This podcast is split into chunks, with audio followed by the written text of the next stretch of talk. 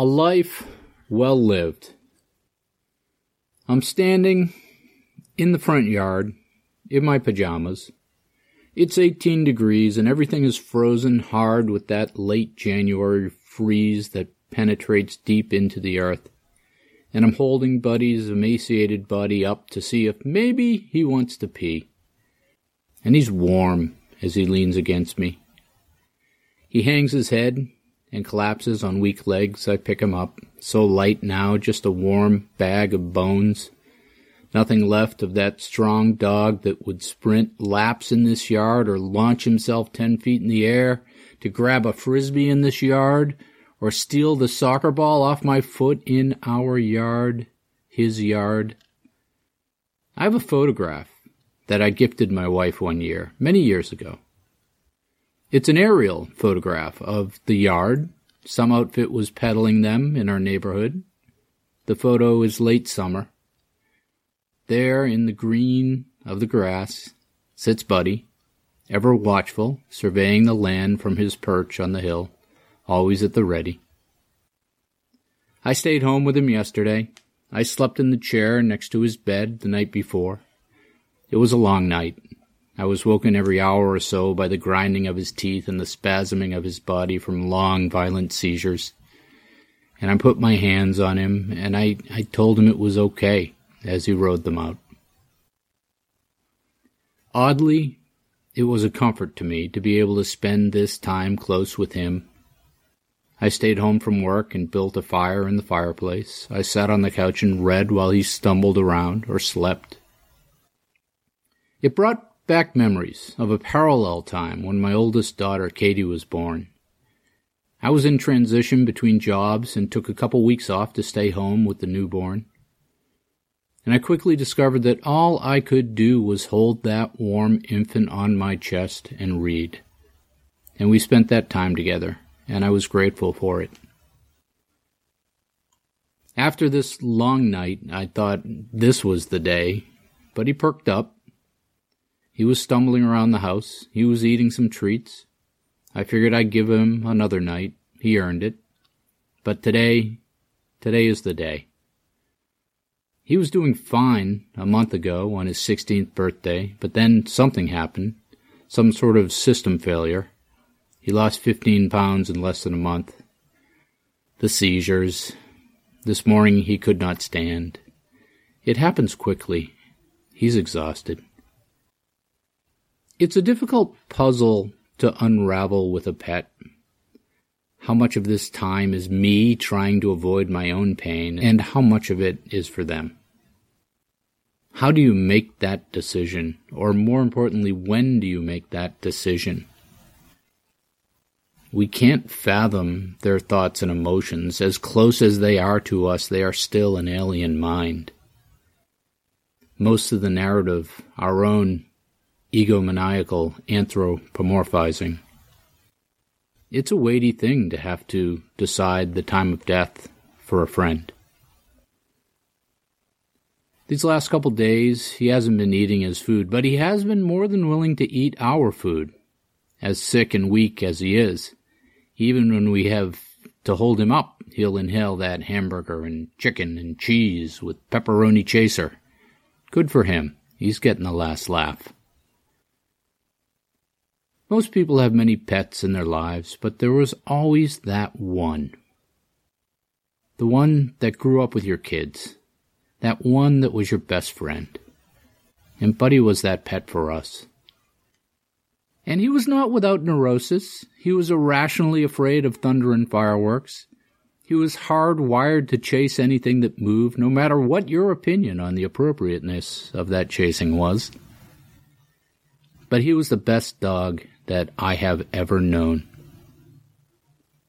He was my running partner. He shared thousands of miles of road and trail in my side, stride for stride.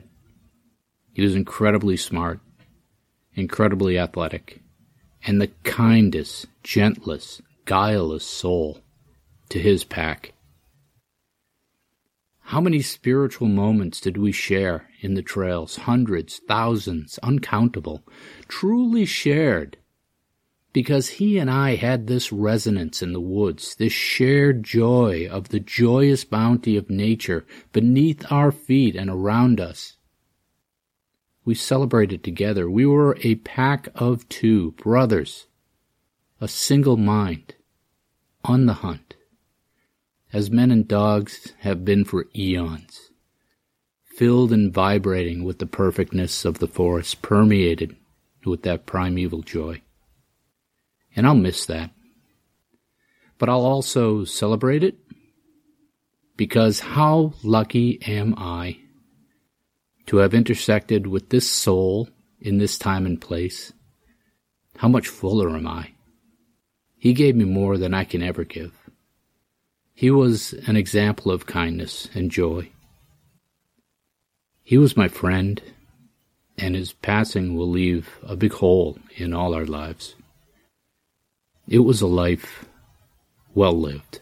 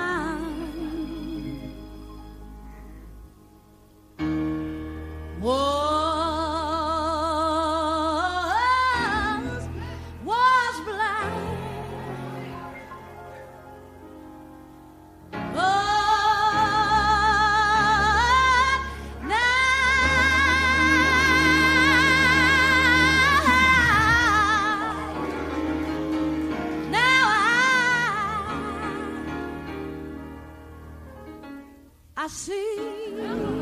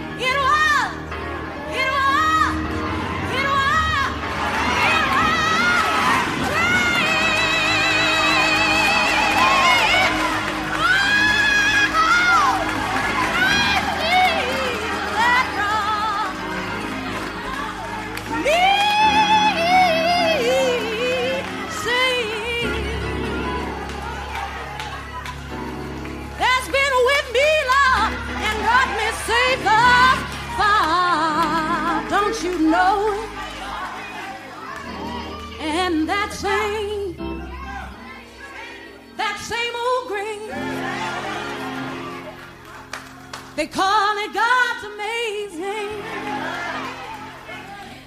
Bye.